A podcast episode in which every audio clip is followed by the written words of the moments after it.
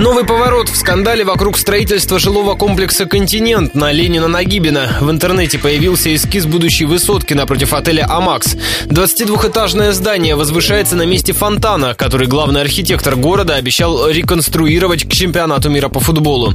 Сейчас там огромный котлован, огороженный строительным забором.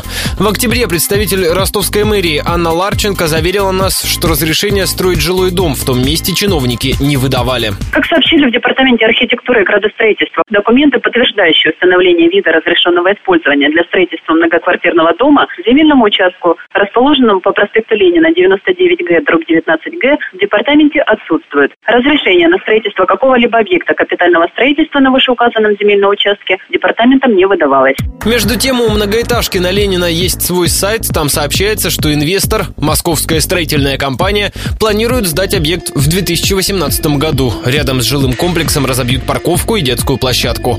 В компании застройщики от комментариев отказались, зато информационный портал Don News сообщает, что якобы все готово для подключения земельного участка к водоснабжению, а скоро начнется его газификация.